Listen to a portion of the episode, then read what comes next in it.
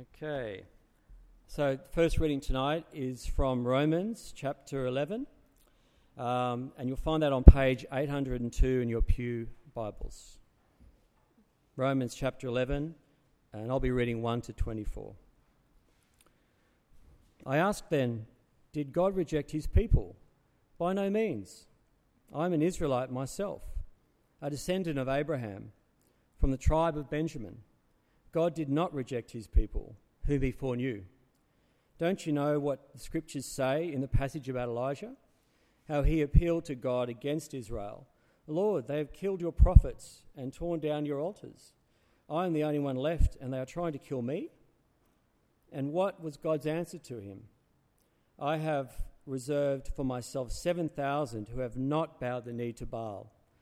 So, too, at the present time, there is a remnant chosen by grace. And if by grace, then it is no longer by works. If it were, grace would no longer be grace. What then? What Israel sought so earnestly, it did not obtain, but the elect did. The others were hardened, as it is written God gave them a spirit of stupor, eyes so, eyes so that they could not see, and ears so that they could not hear to this very day. And David says, May their table become a snare and a trap, a stumbling block and a retribution for them. May their eyes be darkened so they cannot see, and their backs be bent forever. Again, I ask, do they stumble so as to fall beyond recovery? Not at all. Rather, because of their transgression, salvation has come to the Gentiles to make Israel envious. But if their transgression means riches for the world, and their loss means riches for the Gentiles, how much greater riches will their fullness bring? I am talking to you, Gentiles, inasmuch as I am the apostle to the Gentiles. I make much of my ministry in the hope that I may somehow arouse my own people to envy and save some of them. For if their rejection is the reconciliation of the world, what will their acceptance be but life from the dead. If the part of the dough offered as first fruits is holy, then the whole batch is holy. If the root is holy, so are the branches. If some of the branches have been broken off, and you, though a wild olive shoot, have been grafted in among the others, and now share in the nourishing sap from the olive root, do not boast over those branches. If you do, consider this you do not support the root, but the root supports you. You will say then, Branches were broken off so that I could be grafted in. Granted, but they were broken off because of unbelief, and you stand by faith. Do not be arrogant, but be afraid. For if God did not spare the natural branches, he will not spare you either. Consider, therefore, the kindness and sternness of God. Sternness, sternness to those who fell, but kindness to you, provided that you continue in his kindness. Otherwise, you also will be cut off. And if they do not persist in unbelief, they will be grafted in, for God is able to graft them in again. After all, if you were cut out of an olive tree that is wild by nature, and contrary to nature were grafted into a cultivated olive tree, how much more readily will these, uh, the natural branches, be grafted into their own olive tree? Continuing at verse 25. I do not want you to be ignorant of this mystery, brothers, so that you may not be conceited. Israel has experienced a hardening in part until the full number of Gentiles has come in. And so all Israel will be saved. As it is written, The deliverer will come from Zion, he will turn godlessness away from Jacob. And this is my covenant with them when I take away their sins. As far as the gospel is concerned, they are enemies on your account. But as far as election is concerned, they are loved on account of the patriarchs. For God's gifts and his call are irrevocable. Just as you, who were once at time who at one time disobedient to God have now received mercy as a result of their disobedience, so they too have now become disobedient in order that they too may now receive mercy as a result of God's mercy to you. For God has bound all men over to disobedience, so that he may have mercy on them all. Oh, the depth of the riches of the wisdom and knowledge of God! How unsearchable his judgments, and his paths beyond tracing out? Who has known the mind of the Lord? Or who has been his counselor? Who has ever given to God that God should repay him? For from him and through him and to him are all things. To him be the glory forever. Amen. Me add my welcome. It's good to be with you again. We're in Romans chapter 11, so please keep your Bibles open there, and I'm going to pray.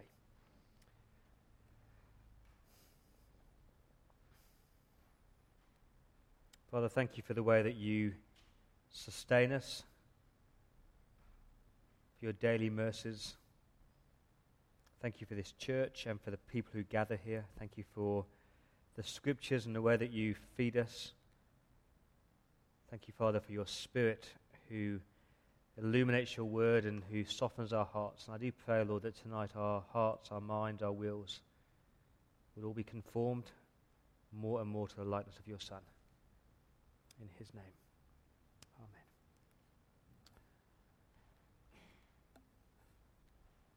I've got uh, just one uh, plea for you tonight, and this is my plea.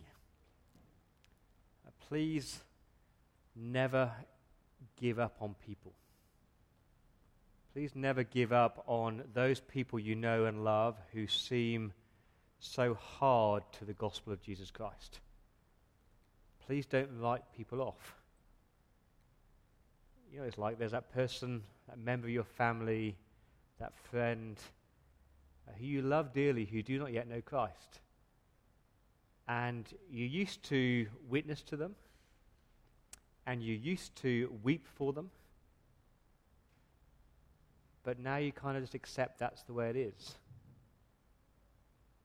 And you start to define them as an unbeliever. So instead of saying, uh, My brother does not yet know Christ, I say, oh, my brother is the unbeliever, as though that's who he is and that's who he's always going to be. Maybe you've got a friend from school or a friend from work who you've been praying for, you've been witnessing to, but they seem so entrenched in a particular way of life. in the back of your mind, your, your mind you're thinking, uh, it would take an absolute miracle to save them. And I want to say to you tonight, yeah, it would. And if you're here tonight and you call yourself a Christian, it's taken a miracle to save you. Please don't write anybody off. Please don't give up on people. Uh, let me give you a few examples. Uh, many of us here at 645 Church uh, know Dave Jensen. So Dave grew up in a Christian home. Uh, he was exposed to the scriptures and to church every day as a child. Uh, but he wandered a long, long, long way away from Christ. I first met Dave 12 and a half years ago. I prayed for him for about 10 years. I know his family wept for him and longed for him to know Christ. And then about two years ago, God grabbed hold of Dave, lavished him with his grace, opened his eyes to Christ, and can totally turn his life around. And people didn't give up on him. People kept praying for him. People kept witnessing to him. Uh, another friend of mine, his name is Roger. When I first met Roger, this is uh, 20 years ago, uh, he was intelligent, incredibly wealthy, incredibly good looking, uh, dating a, a non Christian girl, unbelieving girl. When I first met Roger, I thought, oh, you know, you're, you're too cool for Christ. But God grabbed hold of him. And God opened his eyes, and he's now walking with Jesus. He's still intelligent, he's still very good looking. He's a believer with a believing wife. Marjorie became a Christian aged 86. And I know that her family were praying for her for many, many years. Another guy I know in the UK called Justin, he became a believer aged 52. Uh, he was born into a Christian home. I know his dad prayed for him regularly. He turned to Christ aged 52, and just two weeks later, his father passed away, seeing his son come to faith. Don't give up on people, don't write people off. And th- those stories, they bring me hope as I pray for my family and pray for my friends who do not yet know Christ. We shouldn't write them off. And I think that's the main message of Romans chapter 11. It's a complicated chapter, it's got these theological complexities, but the overall message is, is really quite simple. The message of Romans 11 is this God is at work, God saves souls, and God's grace can overflow to all kinds of people to Jews, to Gentiles, to rich, to poor, to young or old, so just don't write people off. Or, or put it in a positive. Romans 11 says, uh, Be surprised. Be surprised at how God's grace can just save people. And I need to hear that. And I hope you to hear that as well. Because sharing your faith can be really hard work. And, and sometimes we slip into thinking that, that we are responsible for saving souls. And when you slip into that mindset, you do kind of categorize people oh, they're too hard, they're too difficult. And we forget that God can save people in His good timing. Here's my main point tonight God's overflowing grace to save souls.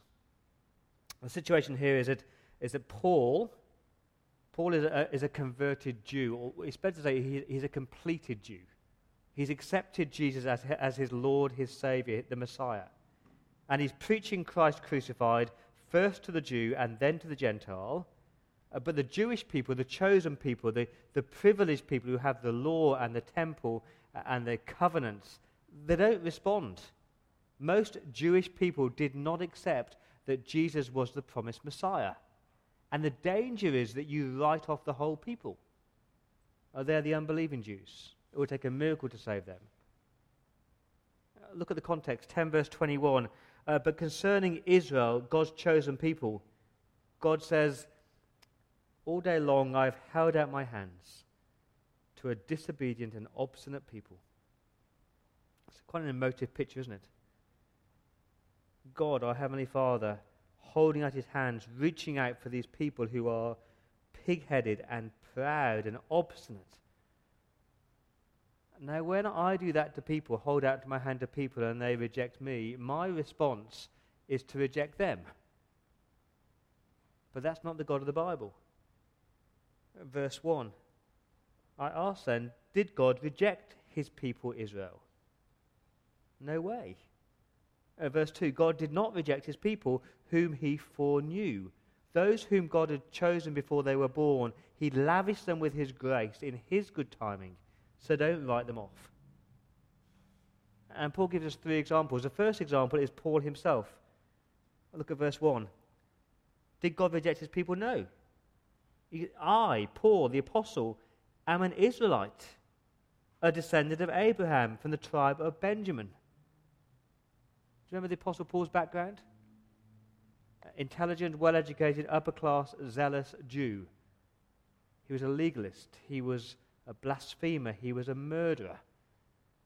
And you can imagine some of those Christians, those early Christians, writing Paul off. There is no way in the world that, that Paul could be saved, a murdering, blaspheming, Christian hating man. And Paul is saying, you know, if God can bring me in, if God can lavish me with His grace, if God can do that for me, don't you think God can do that for those synagogue full of people week in, week out? Of course He can. And I hope you find the, the conversion of the Apostle Paul incredibly encouraging. What an unlikely convert he was. Uh, the second one, the second example is, is the, uh, the prophet Elijah. Verse 2 don't you know what the scripture says in the passage about Elijah? He, he's referring to 1 Kings 19, where Elijah had that contest with the prophets of Baal. And then he heads to Mount Sinai and he appealed to God. Verse 3 uh, Elijah said, Lord, they've killed your prophets. Lord, that they've torn down your altars. He's saying, uh, God, we've got no temple. We can't worship you. We can't offer sacrifices and we can't be forgiven. And then you've got this kind of melodramatic, I'm the only one left. God, I'm the only person who's saved. And what does God say in verse 4? God says, Elijah, don't be ridiculous. Don't be so narrow minded. I have reserved for myself 7,000 who have not bowed the knee to Baal. he's saying, Elijah, just look around you. Open your eyes to the horizons of my grace. Be surprised by my grace. Oh, sure, you can't see them yet, but I've got my hand on those people, and that leader of that rebellion, I've chosen him, and that person who is worshipping Baal at the moment, he is mine. I've got 7,000 people out there, and I will save them, because that's the kind of God I am. Verse 5. So, too, at the present time today, there is a remnant, a small number chosen by, by grace, by undeserved favor. Now, do you see what this doctrine of grace does?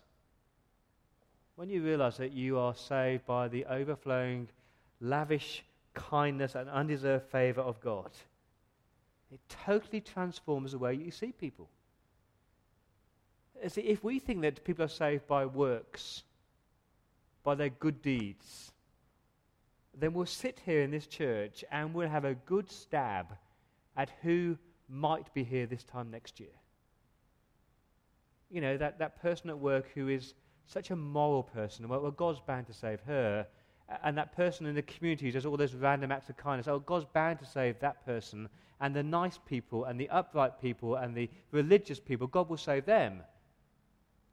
But when it comes to grace, God is kind of saying, be prepared to be surprised.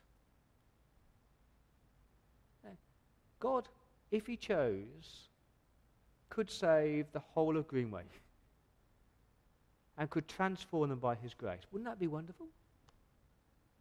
If God chose by His grace, He could bring in 2,000 people who live in Kirribilli and save them totally.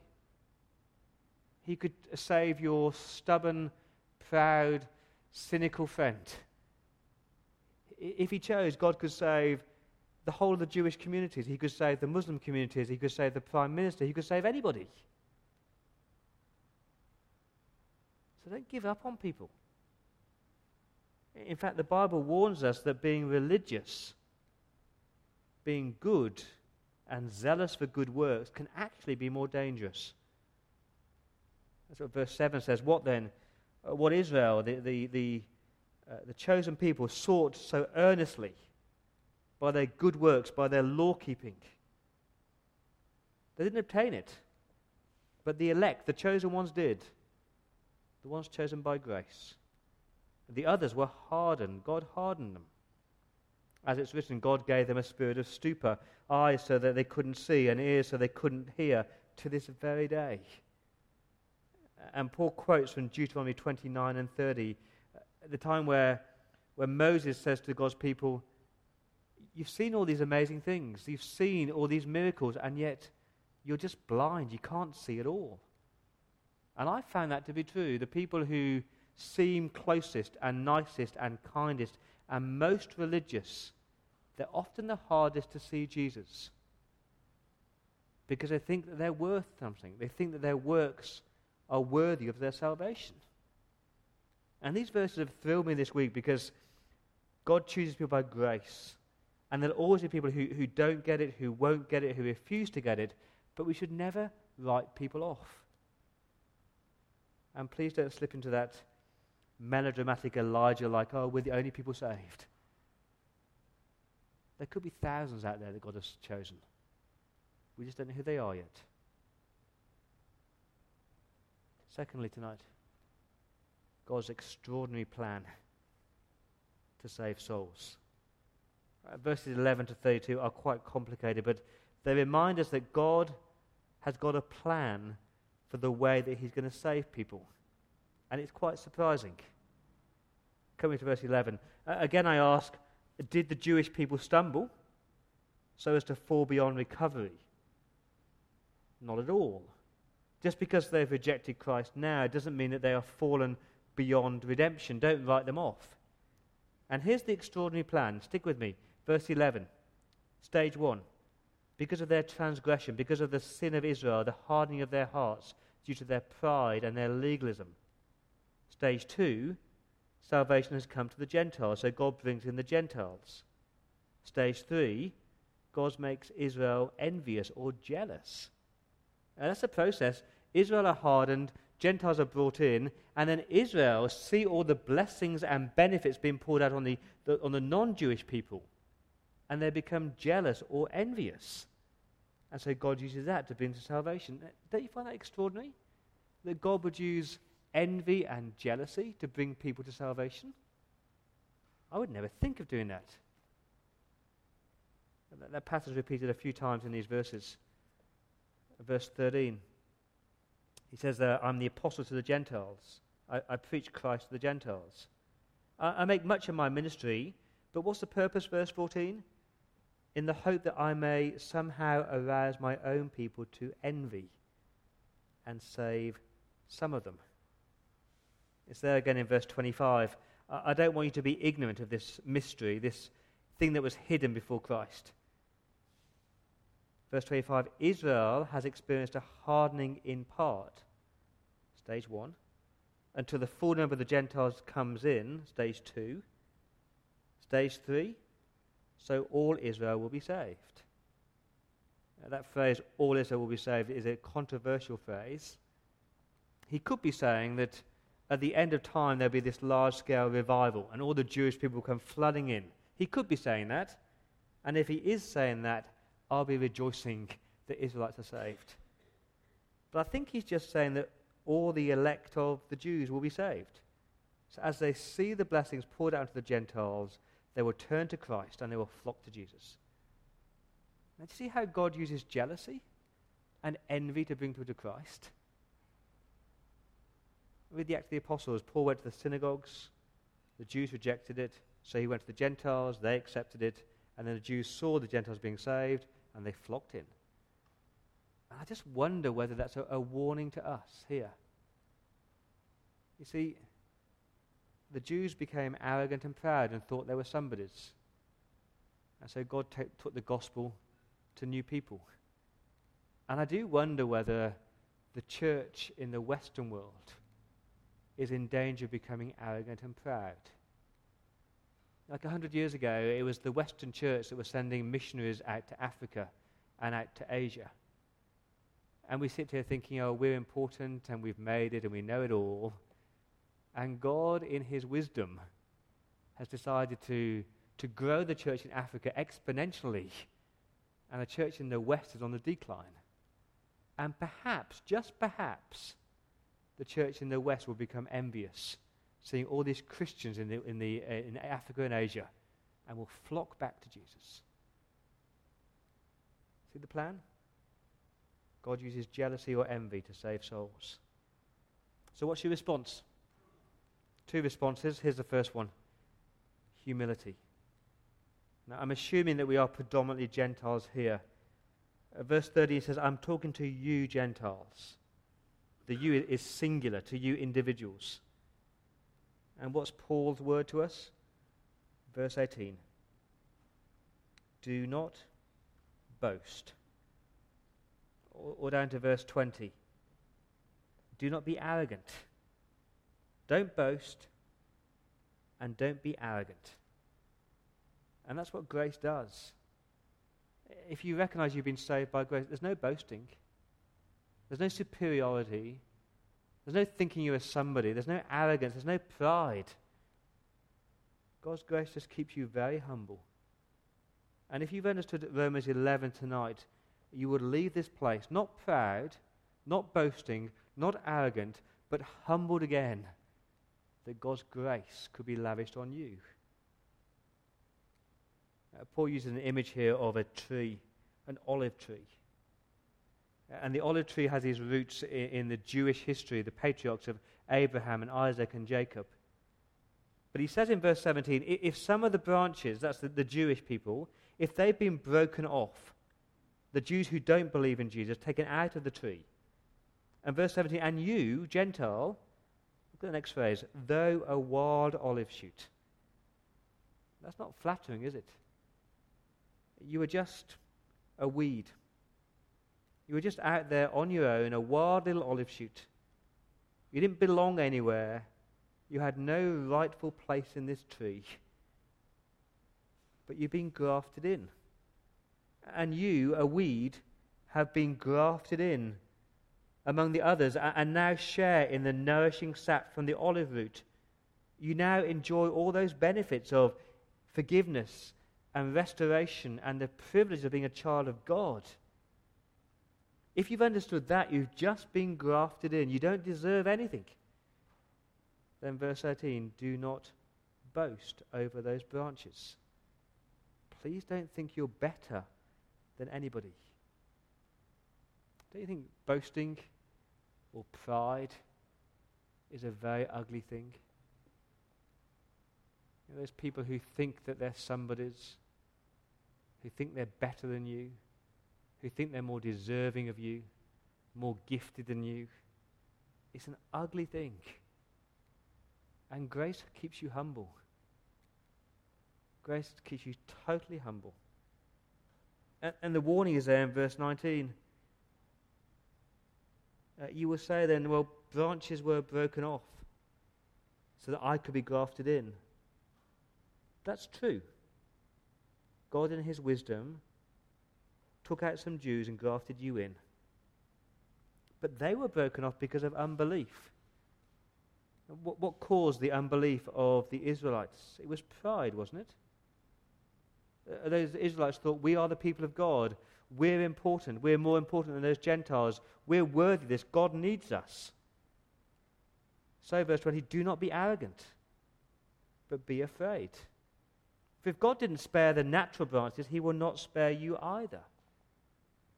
And he's kind of saying, I, I beg of you, the moment that you think that you are worthy, the moment you think you are deserving, the moment that you think that you are somebody, you've shifted away from grace and you're in grave danger. And I find those verses quite sobering, especially when you've been in church for a while and you waltz in every Sunday and you think you own the place and there's no reverence for God and there's no awe and you look around and you're quite proud and you think I'm a somebody.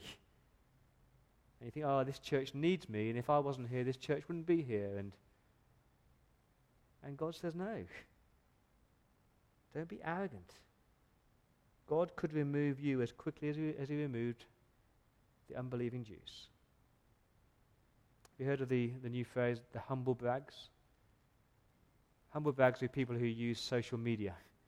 They use Twitter, they use Facebook. And it's kind of bragging cloaked in humility. And they'll just tell you all the wonderful things they've done. And then they put a little phrase at the end saying, Praise God.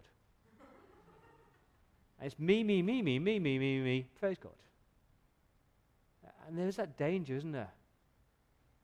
That we think just because we're doing lots of things for God, that we become these very proud, arrogant people. And I wonder whether this is a warning for the church here in Sydney with its reputation. And we think we're important. And we think, well, uh, God can only save souls to the church, this particular church in Sydney. And we've got all these young entrepreneurs who are quite arrogant in the way they're approaching church planting, thinking that God can only save people with their particular style of church. And we need to be humbled. God will save people by His grace in His timing. So, how do you remain humble? The answer is in verse 22. Paul says, Consider, therefore, meditate on the kindness and the sternness of God. Isn't that beautiful? Keep those two things hand in hand. God is kind, but God is severe. God is compassionate, but God is also a judge. Remember the kindness of God. Remember that He's lavished you with His grace. Remember you've been grafted in. How kind of God to do that. Remember, I'm just a weed, but God has been so gracious to me. But also the sternness of God, that God could blind the eyes of the proud, that God could remove people very quickly. How do you remain humble? Remind each other daily that God's grace. Come back to the cross every day and say, Thank you for your undeserved kindness and your grace. The second response is this pure praise. If you've been gripped by the grace of God, your, your lips and your lives will be overflowing with adoration and praise. Verses 33 to 36 are really the climax of chapter 1 to 11. If you've read chapter 1 to 11, Paul has just walked you through the gospel. It says, while, while you were a sinner, Christ died for you, and nothing can separate you from the love of God in Christ. And I'm justified, I'm sanctified, I'm glorified. And he's, he's kind of reached the peak of the mountain, and he sort of stops for breath. And then goes, Oh, wow. Wow, God, the depth of the, the riches or the wealth of the wisdom and the knowledge of God as I stop and I look at what God has done for me, wow. God, you, you are rich in mercy, you are rich in kindness, you are rich in your glory and your wisdom. Who would ever have thought that the, the foolishness of a cross could save souls? But that's wise of you, God, because it humbles us. And your knowledge, you know me intimately, and yet you love me and your knowledge because you know who you're going to save. Wow, God, how unsearchable your judgments and your paths are beyond tracing out. Lord, forgive me. Forgive me for the way that I try and tell you how to run your world. Who has known the mind of the, of the Lord? Who has been his counselor? Lord, forgive me for the times I've tried to tell you how to run your world. Forgive me for the times when I've tried to tell you who you should save. Verse 35 Who has ever given to God that God should repay him? God, you owe me nothing, and I owe you everything. Verse 36 For from God, and through God, and to God are all things, so to God be the glory forever and ever. Amen. He's just saying, God, you are the, the author of all things. You are the sustainer of all things, the, the deliverer of all things.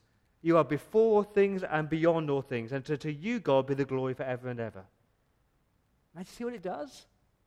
It's 100% grace and so it's 100% glory to God. It's 100% His works and so 100% glory goes to Him.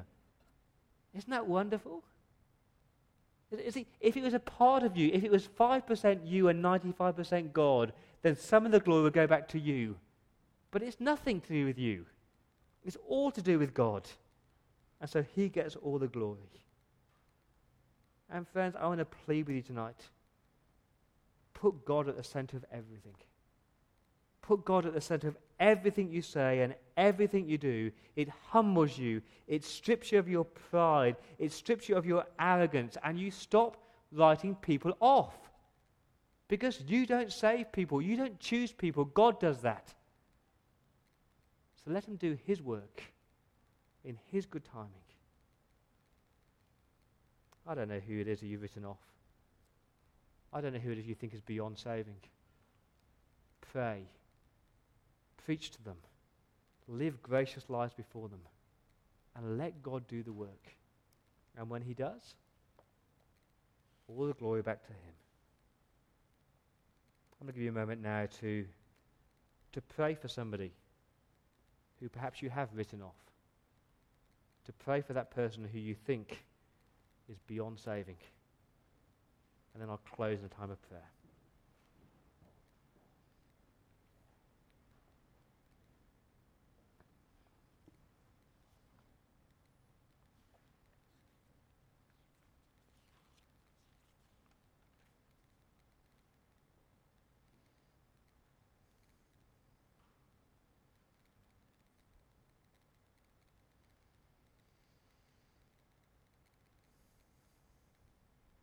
God, we stand in awe of you. We praise you for your knowledge, your wisdom, your riches, your kindness, your judgments, your grace. Father, we ask for your forgiveness for the times we try and tell you how to run your world.